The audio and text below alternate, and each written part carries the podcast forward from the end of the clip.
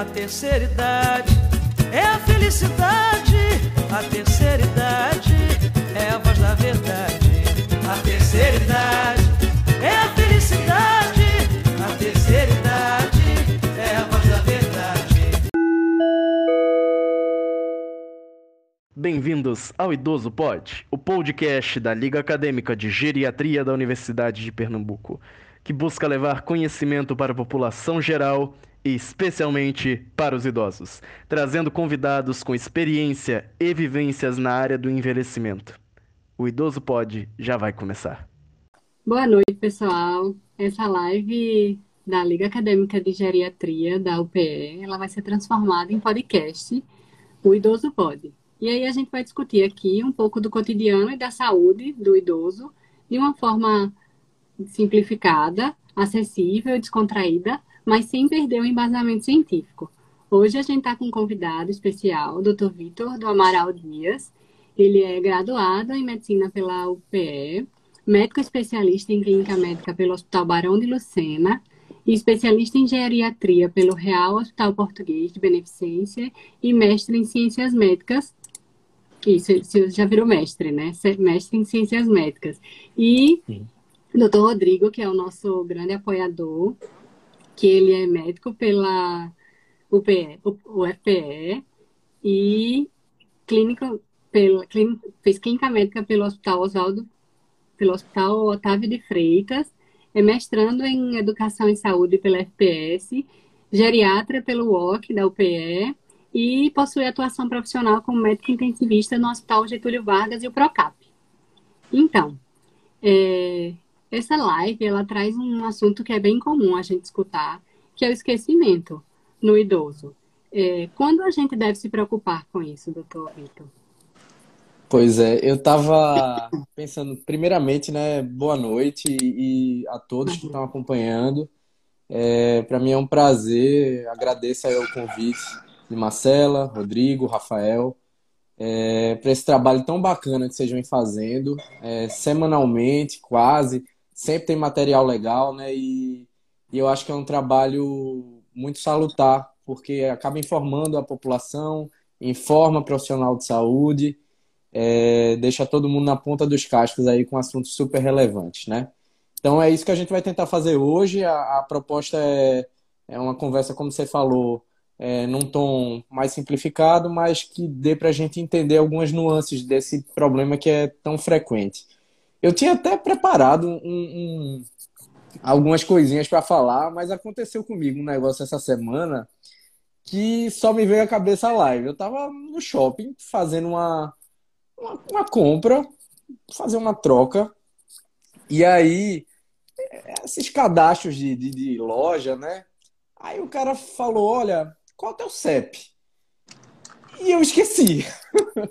eu esqueci, deu um branco, aquele literalmente branco, e aquele branco de não ter lembrado na hora me gerou uma ansiedade, uma angústia. Tem um perfil algo mais ansioso, e assim, não era para eu estar assim, mas aconteceu de eu ficar mais ansioso, e o CEP simplesmente não vinha. Eu tô aqui, mora três anos nessa casa. É, e eu só consegui parar, me acalmar e resgatar essa memória quando alguém chamou o cara lá, ele se distraiu, eu disse, pronto, não estou sob pressão, é, o número veio enfim, fiz o cadastro. Então, assim, a primeira coisa que a gente tem que ter em mente é que o esquecimento é, em si, ele não, não necessariamente é doença. Na verdade, na maioria das vezes, não é doença, né? Então a gente tem, quem, quem já jogou videogame alguma vez na vida, sabe que a gente tem algum. Já ouviu falar de bug, né? Bug é, é uma coisa assim, é uma pequena falha que não atrapalha o, o, andar, o andar do jogo. Então, a gente tem alguns bugs, né? Então, esse do branco, por exemplo, quem nunca teve um branco como esse, né? Numa situação de maior ansiedade, de maior angústia. Uh, quem nunca teve também aquele padrão assim, poxa, perdi o meu carro no estacionamento. Então, isso acontece com alguma frequência também. É, aquela, aquele padrão de, poxa, ah, que eu chamo até de. Eu brinco quando falo isso em aula, eu chamo de a, a, o bug do casal, né? Quando você atribui uma memória um valor que nem é tão verdadeiro assim, né? A gente molda a memória conforme nossas emoções. Eu tô parecendo meio Spencer hoje, né? Assim, tô bem. né? Foi bem legal a, a, a live da semana passada, mas assim, é para lembrar do papel da, da emoção, do humor, junto da memória, né? Então, quando a gente molda a nossa memória de acordo com o nosso humor. Por isso que no casal, é, na briga de casal, todo mundo tá certo, porque cada um lembra a memória do seu jeito. Então, isso é um pequeno bug, isso é uma pequena falha. Então, assim, eu posso passar aqui à noite falando exemplos de pequenos bugs e falhas, e todos são normais. Todos são normais. Na maioria das vezes, o esquecimento é temporário, ele não traz impacto para a pessoa.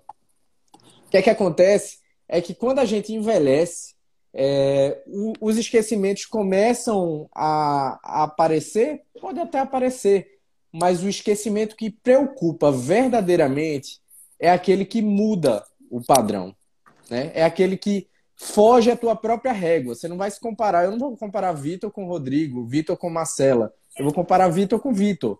Então, aquele esquecimento que muda intensidade, que muda frequência ou que interfere nas atividades do paciente, né, nas atividades de sua vida diária, ou como o pessoal gosta de falar aí, né, interfere com os BOs né, que o pessoal vai fazer.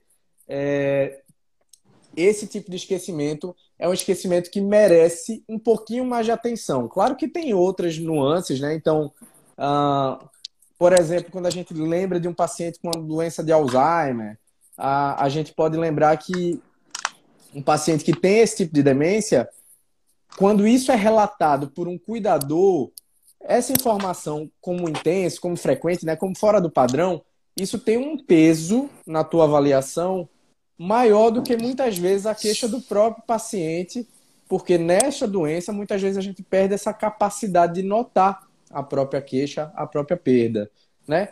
Outros exemplos também, né? Então, claro que a gente vai valorizar um esquecimento no idoso, porque estatisticamente o idoso que esquece tem uma chance maior de ter demência do que um jovem. Mas essa informação sozinha não é suficiente para a gente atribuir uma preocupação maior, vamos dizer assim. Né? Então, tem que lembrar desse mantra, né? De ser intenso, de ser frequente, de mexer com BO, de mexer com a atividade é, de vida diária desse paciente, né? O idoso, ele, ao envelhecer, ele tem uma, uma predileção, vamos dizer assim, por processos automáticos. Ele vai começar a repetir várias vezes as coisas que ele sempre fez. E isso acaba fazendo com que ele use menos a atenção. E a gente vai ver ao longo do, do papo da gente hoje que a atenção é super importante para que o paciente consiga captar a informação e fazer o download né, daquela memória.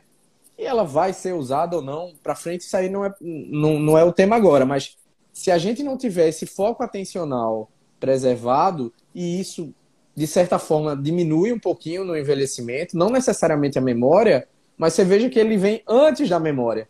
Então, quando isso acontece, o paciente pode ter uma, uma predisposição, né? Ele vai mais para o automatismo, ao invés de ter um foco atencional para informação nova. Isso eventualmente pode prejudicá-lo. Pois é, era, era, nesse ponto, acho que foi interessante esse, esse gancho que você deixou, é que, que até uma, uma dúvida, uma dúvida corrente que a gente, que a gente escuta, né, no consultório, no dia a dia, né? Que aí eu queria que você se pudesse comentar dois aspectos. Um é o que seria o ageísmo, né? Que, você, que eu queria que você explicasse um pouquinho sobre isso. E aí, dentro de, de, dessa explicação do ageísmo, falasse um pouquinho o quanto que a gente às vezes atribui a, o esquecimento ou problema de memória ao próprio ageísmo. Tá, beleza. É... O ageísmo e, e, a sua relação com a memória é parte desse pressuposto, do motivo da gente estar tá conversando aqui hoje, né? Então, muita gente ainda acredita que o simples fato de envelhecer é igual a demência, caducou, né? Então, de uma forma geral, é, o ageísmo se traduz em, em, em, ter preconceito ou idadismo, né, como se chama, é, é, é uma forma de, de, preconceito né, com o idoso pelo simples fato dele estar envelhecido. Né, atribuir condições que não necessariamente são fisiológicas desse idoso, condições que não necessariamente são uma verdade absoluta para ele, podem até eventualmente acontecer com mais frequência nessa população em comparação ao jovem, mas generalizar acaba sendo um, um pouco do que a gente chama de ageísmo ou idadismo. Então, na memória, isso acontece muito porque há esse, esse conceito de que uh, o cérebro do idoso envelhece e envelhece mesmo, certo? A gente perde algumas coisas de, de, em relação à memória. A gente já falou da atenção, né, que é o princípio básico antes de a gente captar uma memória, mas a gente perde muito de velocidade de processamento, é agilidade mental. O idoso começa a ficar menos ágil. Isso acontece. A gente perde um pouquinho de memória também, um pouco, tá? Mas é um pouco, e esse pouco não é suficiente para gerar impacto, para mexer com as atividades do paciente, né? O impacto uhum. disso costuma ser muito sutil. A perda é muito sutil. E aí o ageísmo entra também, e muita gente não sabe que até em algumas coisas, em alguns domínios, né, a memória é apenas uma pecinha num grande quebra-cabeça é, chamado cognição. Né? Então, a, várias habilidades intelectuais que a gente tem, a memória é uma delas, né? habilidades de visuais, de espaciais, uh, o nosso comportamento social, né? se a gente é inibido ou não, é, funções executivas, que de uma forma grosseira é a capacidade de resolver problemas, se adaptar a eles, todos eles influenciam na nossa cognição, em como a gente vai funcionar intelectualmente. Então, algumas dessas é, habilidades, vamos dizer assim, elas podem até aumentar. Então, o vocabulário costuma aumentar quando o paciente vai envelhecendo. Né? Conhecimentos gerais, a popular sabedoria. Né? Quem não conhece aquele voo que quando ele começa a falar, todo mundo fica em volta parado assim, ó, babando e só ouvindo a, o que ele transmite de cultura, né? esse conhecimento que ele adquiriu ao longo da vida. Então, a gente tem que ter muito cuidado é, quando, quando analisa é, tão genericamente a memória e o funcionamento cognitivo do idoso, porque na imensa maioria das vezes, né, assim, a gente tem esquecimentos, mas nem todo esquecimento é, é demência, a gente vai ver isso mais na frente. Uh, mas na imensa maioria das vezes, uh, as alterações que existem, e existem, não tem problema, o cérebro como o estômago, como o coração, ele vai envelhecer e, eventualmente, é, vai ter um, uma, lenti, uma lentificação do seu funcionamento orgânico, mas sem impactar. Quando impacta, pode ser que a gente esteja diante de uma doença. Não sei se você escuta muito. Desculpa, deixa eu falar. É, não sei se você escuta muito o consultório, mas doutor, como, quando você pergunta como é que está a memória? Não, doutor, para a idade dele está ótima. Né? Pois é. A gente Nossa, chega a dar... dá uma dor no coração, né? Dá uma dor, né? Dá uma dor. E, e, o contrário também é verdadeiro, né? Então, às vezes, eles também. Apesar. É, às vezes, é, exatamente, o apesar, ou até subestimam né, o déficit quando o déficit existe de verdade. Sim, né? sim, sim Tem um verdade. pouco de tudo. Marcelo, manda. É. O senhor tinha acabado de falar que nem todo esquecimento. Senhor não, Marcela, pelo amor Perdão, de Deus. Você, você. É, você falou agora sobre Boa. O esquecimento, que ele não tem uma relação direta, nem sempre, né, com a demência, mas quais são as causas certo. e as condições que levam a, ao curso do esquecimento? Tá. O que é que pode levar? Tá. Então, assim, a gente já, já conversou um pouquinho sobre os bugs, né? Alterações de uhum. esquecimento que nem chegam a ser perdas fisiológicas, podem acontecer em qualquer idade. A gente tem a alteração de fato fisiológica, né? O paciente pelo próprio envelhecimento cerebral com pouco impacto, mas a gente também tem três outras entidades é, que podem acontecer em maior ou menor grau. Então a gente tem uma coisa, eu vou dar alguns nomes difíceis agora, mas eu vou tentar explicar. Então a gente tem algo que a gente chama de declínio subjetivo persistente, né? Ou, ou, ou, ou, ou simplesmente, né, de uma maneira mais simples, é o paciente que tem uma queixa que existe, é, mas é uma queixa persistente, mas que a gente não consegue flagrar, não consegue pegar no teste. Você testa, testa, testa e o paciente vai super bem.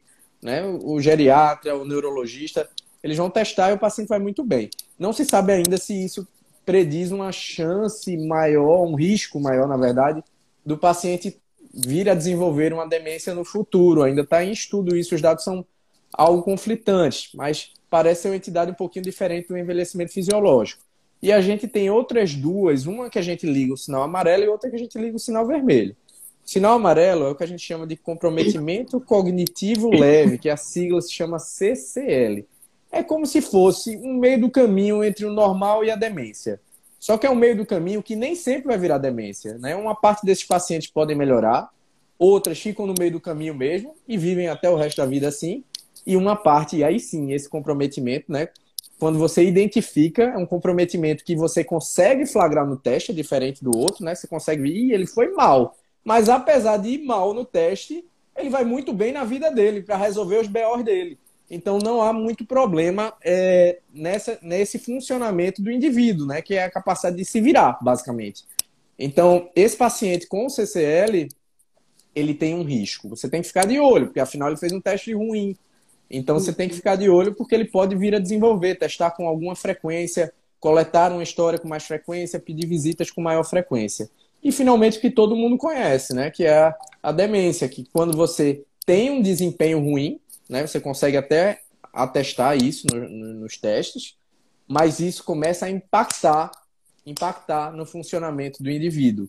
Aí chama demência. Só que demência não é um diagnóstico, demência é uma síndrome que tem uma síndrome demencial, né, quando tem essas características, e que pode ter várias, várias causas, como você perguntou, Marcela. A principal que todo mundo lembra e que todo mundo vem angustiado por consultório é a doença de Alzheimer, certo? Uhum. Essa, quando, quando a gente tem doença, é, a gente pensa em doença de Alzheimer, a gente tem que se atentar, até porque, é, em termos numéricos, né, em números absolutos, é, é, é, a, é a causa mais frequente. Mas não é a única, né? Então, assim, demência, é, existem demências que a gente chama de vasculares, que tem muita relação com fatores de risco cardiovascular. Eu vi aí que alguém perguntou sobre diabetes, né? Então, diabetes, hipertensão, cigarro, é, sedentarismo, colesterol aumentado, né? E por coincidência, esses são fatores de risco para a doença de Alzheimer também. Então, muitas vezes elas se confundem, o diagnóstico é difícil. Né? Então, precisa realmente de uma avaliação especializada. Tem várias outras doenças que a gente chama de neurodegenerativas, né? Elas acontecem porque o neurônio morre, né? Então, a gente tem demência, fica tem esse transtorno neurocognitivo, né, que é o outro nome para demência. A gente tem quando o neurônio não funciona bem ou quando ele morre, certo? Quando ele morre, a gente tem doenças neurodegenerativas, certo? Doenças que vão fazer o neurônio degenerar. E aí, é, a Alzheimer é a principal delas, mas tem outras, né? A gente tem doenças de Levy, eu acho que foge um pouco ao, ao propósito, mas é importante saber que existem outras causas, como demência frontotemporal, que nem sempre começam com memória sendo atingido, né? Então, uhum. a memória, o clássico padrão, é a doença de Alzheimer, né? Que depois vai acabar pegando outros domínios, né? Daquela rede que a gente já conversou. Mas outras demências, a depender de como começam, pode, podem lembrar de outras causas.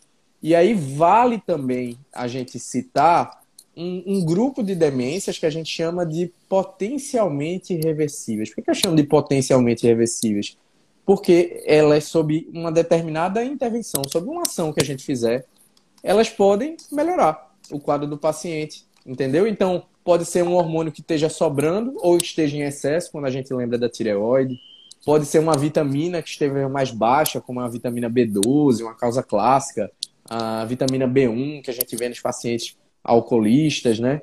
É, o próprio álcool pode ser uma causa de, de demência e pode ter alguma melhora com a, a cessação do álcool. Algumas causas neurocirúrgicas, né? Pacientes que tiveram uma queda e fazem hematomas que podem eventualmente ser drenados.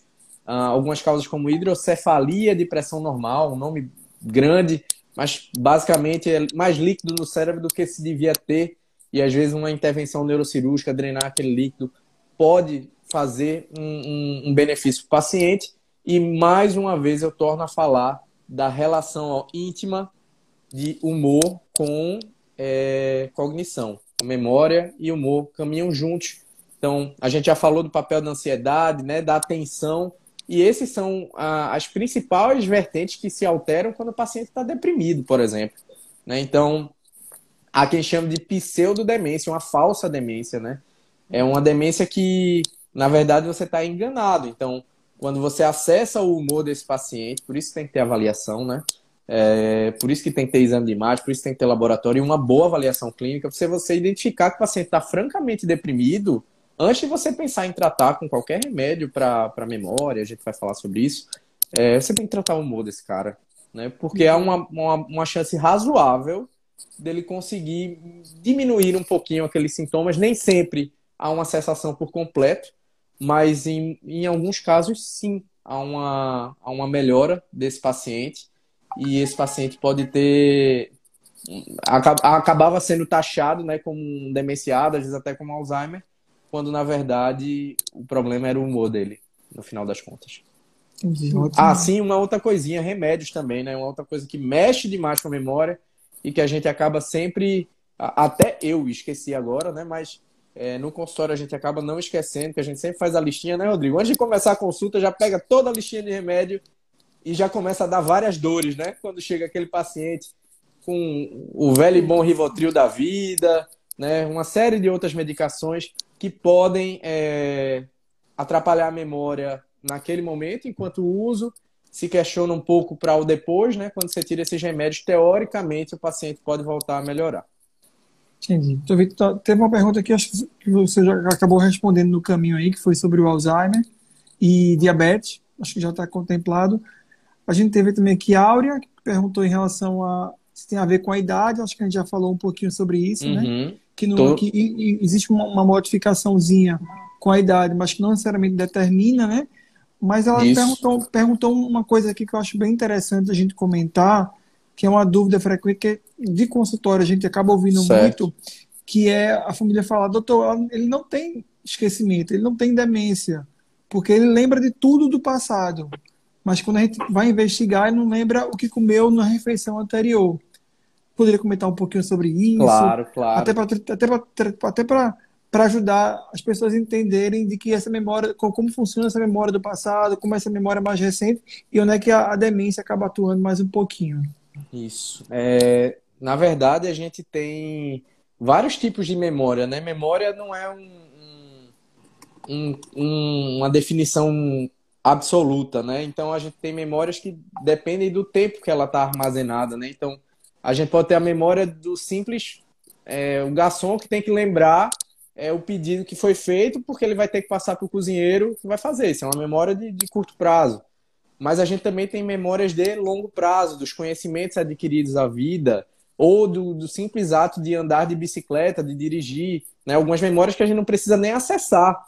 As memórias que a gente testa no consultório são as memórias que a gente precisa acessar, né? são ditas explícitas, é, é, como a memória de que se perde no Alzheimer, por exemplo, né? Então, a memória de para fatos recentes é uma das que mais acontece na doença de Alzheimer. O paciente idoso ele pode ter alguma perda, a gente já falou sobre isso, né? Então, uma perda um nível menor, com pouco impacto. No Alzheimer, isso é potencializado aí por 500 mil, enfim, estou falando um número aleatório só para que se entenda que o impacto é maior. É, então, esse paciente que está demenciado, né, que tem o Alzheimer, que é o caso da pergunta, ele pode preservar memórias antigas né? Memórias de, de, de com detalhes, inclusive, né? Com, com riqueza de detalhes de como foi o nascimento do filho, né? Provavelmente ele já está mais velho. Como foi o nascimento? Qual foi o hospital? De que horas foi? Qual foi a marca do charuto que ele fumou quando o menino nasceu? Ele consegue fazer isso. Uh, mas como o Rodrigo bem falou, algumas áreas que são acometidas inicialmente, né, na doença de Alzheimer, podem fazer com que o paciente perca a, as noções da memória do, de, curto pra, de curto prazo, não, mas memórias recentes, né? Como o que comeu no café da manhã.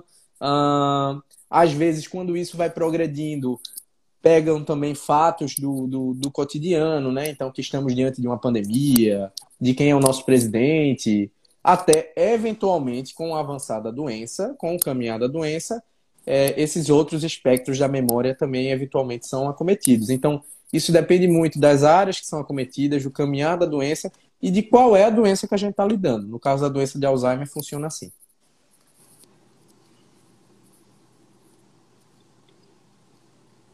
Isso mesmo.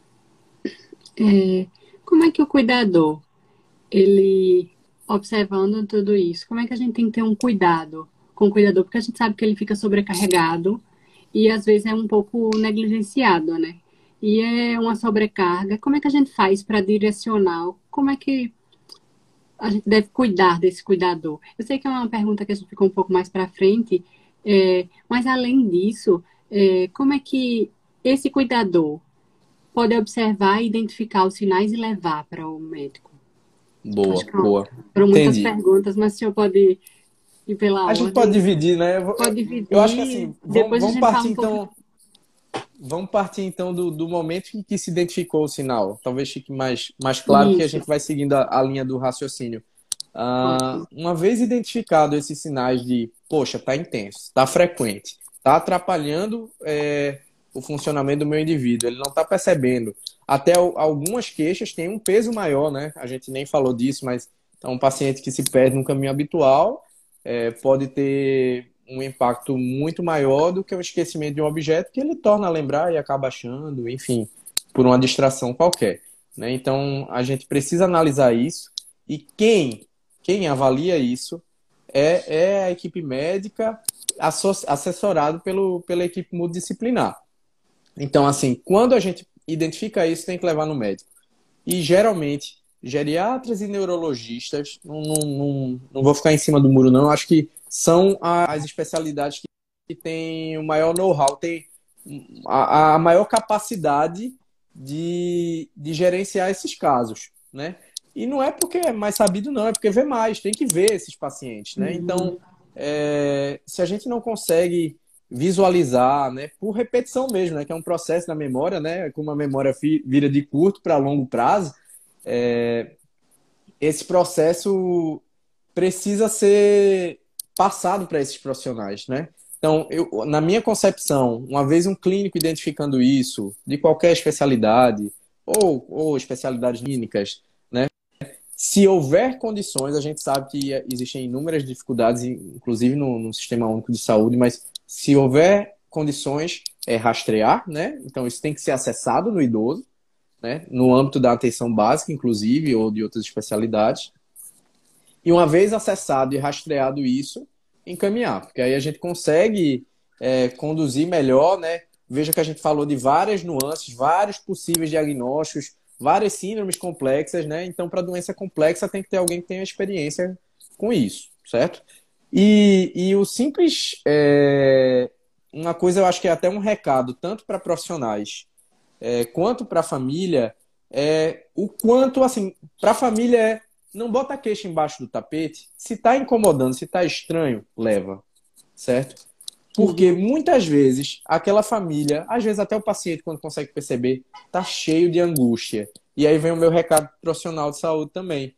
Se identificou, testou, viu que tá tudo bem, fala para ele que tá tudo bem. Né? Porque às vezes a gente fala aquele velho. O, eu, eu sempre falo isso, né, Rodrigo? Eu sempre falava isso para. Pra... Falo isso para residentes. É, fala para ele que tá tudo bem, pelo menos por enquanto, né? A gente não tem bola de cristal, mas é importante é, a gente é, deixar essa família tranquila, pelo menos para aquele momento, né? Porque às vezes a gente fala, não, o teu teste está normal, mas, ó, ele tá tão distraído e tão ansioso que ele não consegue captar aquilo, né? A gente já falou disso. E uma informação entra por aqui, sai por aqui, ele não consegue captar essa informação, o teste está normal. Fala com todas as letras em alto e bom som. Olha, não estou pensando nessa doença, não estou pensando em Alzheimer. Isso ajuda demais. Sem dúvida Quer que eu fale de sobrecarga agora já ou a gente fala num segundo momento? Como é que Acho você está pensando? Deixar para um segundo momento mais para frente, né, doutor Rodrigo? E eu acho que até esse diagnóstico acaba aliviando um pouquinho da sobrecarga, né? Claro que tem outras intervenções, Sim. essa ausência de diagnóstico muitas vezes, né? Exatamente. E eu, acho, e eu acho até que, na verdade, sobrecarga do cuidador merece uma live total exclusiva para isso, né? Porque ainda, ainda mais para alguém que fez um mestrado sobre isso, né? Acho que pode trazer muito elemento, muita coisa bacana sobre isso. Acho que já fica já um convite para o futuro. Por gente... mim está marcado para a gente focar realmente em, uma live só sobre isso. Tem uma pergunta aqui que foi feita por Emanuele Limas, que fez até algumas perguntas para Alzheimer, que, que também eu acho que merece uma live no futuro somente sobre, sobre Alzheimer, porque é, é uma doença que talvez seja mais no, no, no cotidiano das em pessoas, foco, né? em foco, sem dúvida.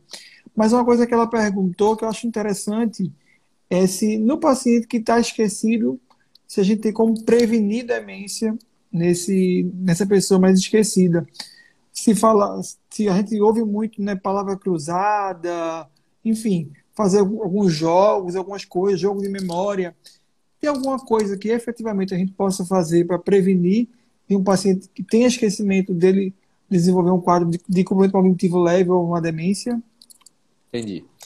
É, de fato, é, é muito melhor ser preventivo do que curativo na doença de Alzheimer, que, que é o tema da questão, né? Então, até hoje, quando a gente tem a, a doença estabelecida, a, não há intervenções que não há nenhum remédio, nenhuma ação que, que faça a doença parar de caminhar, que cure a doença. Infelizmente.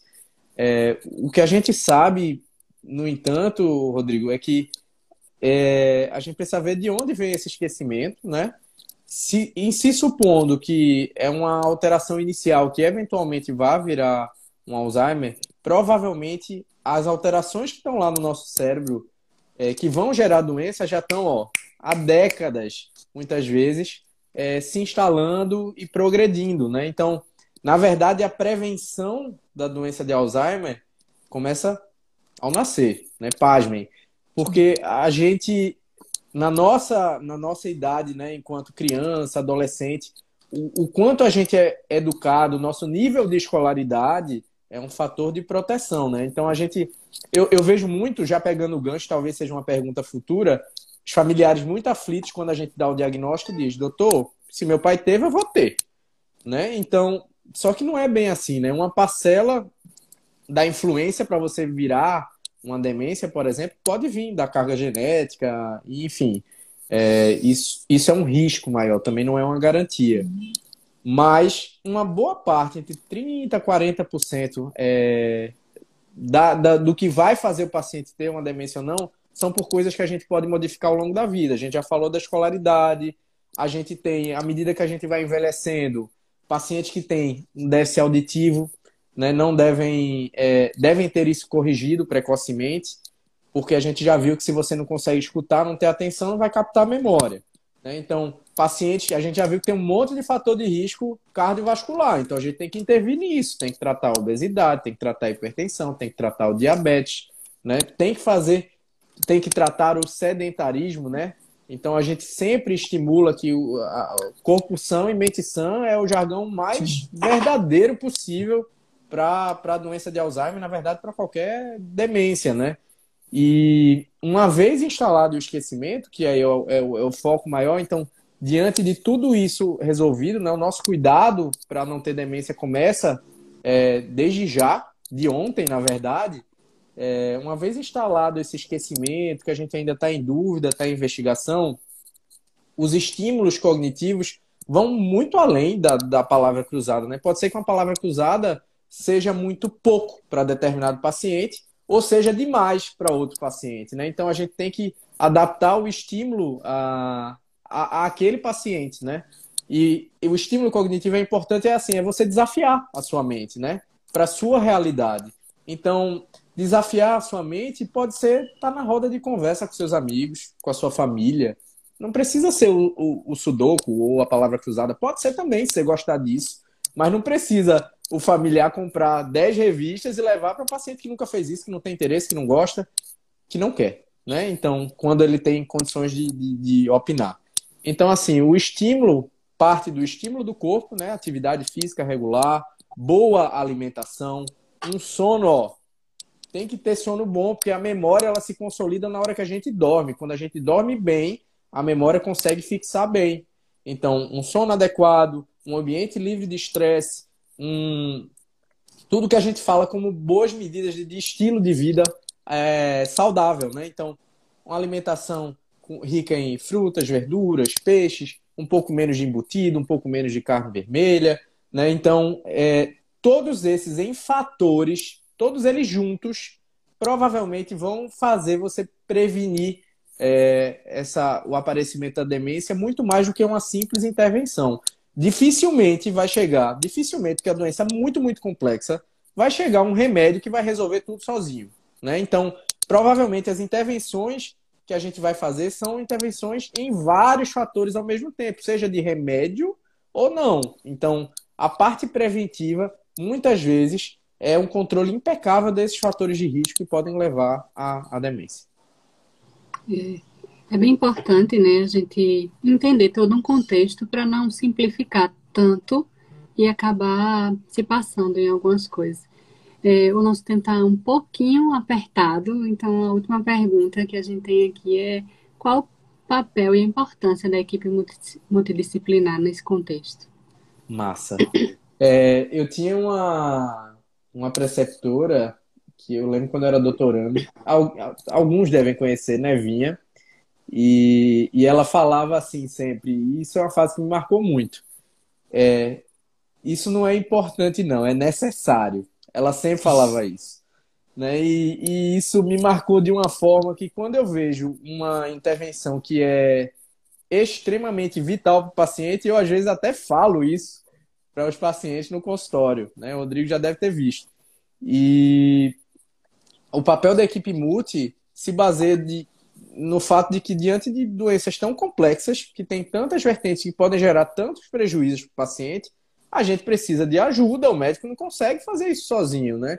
E muitas vezes, no caminhar da doença, ah, o, nosso, o nosso papel ativo, vamos dizer assim, a gente vai continuar gerenciando, claro, mas o papel da equipe multi vai se sobressair à medida que a doença for avançando. Então, aquele paciente pode desenvolver uma perda muscular, ele pode é, desnutrir, então, fisioterapia, nutrição, né? Sempre quando eu vou falar nominalmente, eu fico morrendo de medo de esquecer, para ninguém ficar chateado. Mas o TO para o estímulo cognitivo e depois que a doença vai avançando, preservar essa funcionalidade, né, a capacidade de se virar, a enfermagem para gerenciar a prescrição, é, quando o paciente está com sobrecarga do cuidador ou deprimido, né, psicólogo, suporte social, enfim, todas essas é, especialidades elas vão ser usadas em maior ou menor grau, a depender de que fase a gente está da doença. Um bom gerenciador disso acaba sendo o geriatra, né? Eu costumo até falando, a gente falou de neuro, de geriatra. O neuro eu acho que é muito legal na época que a gente está diagnosticando a doença, ele faz um exame neurológico mais acurado, muitas vezes, mas à medida que a doença vai aumentando, o papel do geriatra vai aumentando também, por conta principalmente desse gerenciamento de reabilitação. Ok, doutor Vitor, acho que com essa, com essa última pergunta a gente acaba encerrando, acaba coroando essa noite de hoje. Foi ótimo. Queria agradecer demais a, o senhor ter aceitado o convite de vir aqui conversar com a gente um pouquinho sobre esse tema que tanto preocupa nossos cuidadores e nossos idosos. É, teria alguma coisa mais que você queria falar? Não, na verdade, só agradecer realmente a oportunidade. Eu acho que é um tema super importante. Dá para falar aqui duas, três, dez horas desse tema. É, vocês veem que eu me empolgo, é uma coisa que eu gosto de falar, eu gosto de explicar. Eu tenho esse, esse padrão meio professor que gosta de explicar o motivo que as coisas acontecem para que as pessoas memorizem, né? Entendam. E, e eu, eu fico muito grato com a oportunidade de, de de poder passar um pouco, um pouquinho do conhecimento, né? A gente sempre está aprendendo todo dia e, e para mim é uma honra e sempre que vocês precisarem podem contar comigo. Obrigada, Deixa... queria agradecer também em nome da Liga a doutor Rodrigo, que é o orientador, ele, ele tem uma dedicação enorme aí com o nosso idoso pod, a doutor Vitor pela disponibilidade. Queria lembrar que nossa, live, nossa live ela vai ser transformada em podcast, vai estar disponível em algumas plataformas digitais, como Spotify ou Google Podcast, e aí vocês conseguem ter acesso depois. Ok.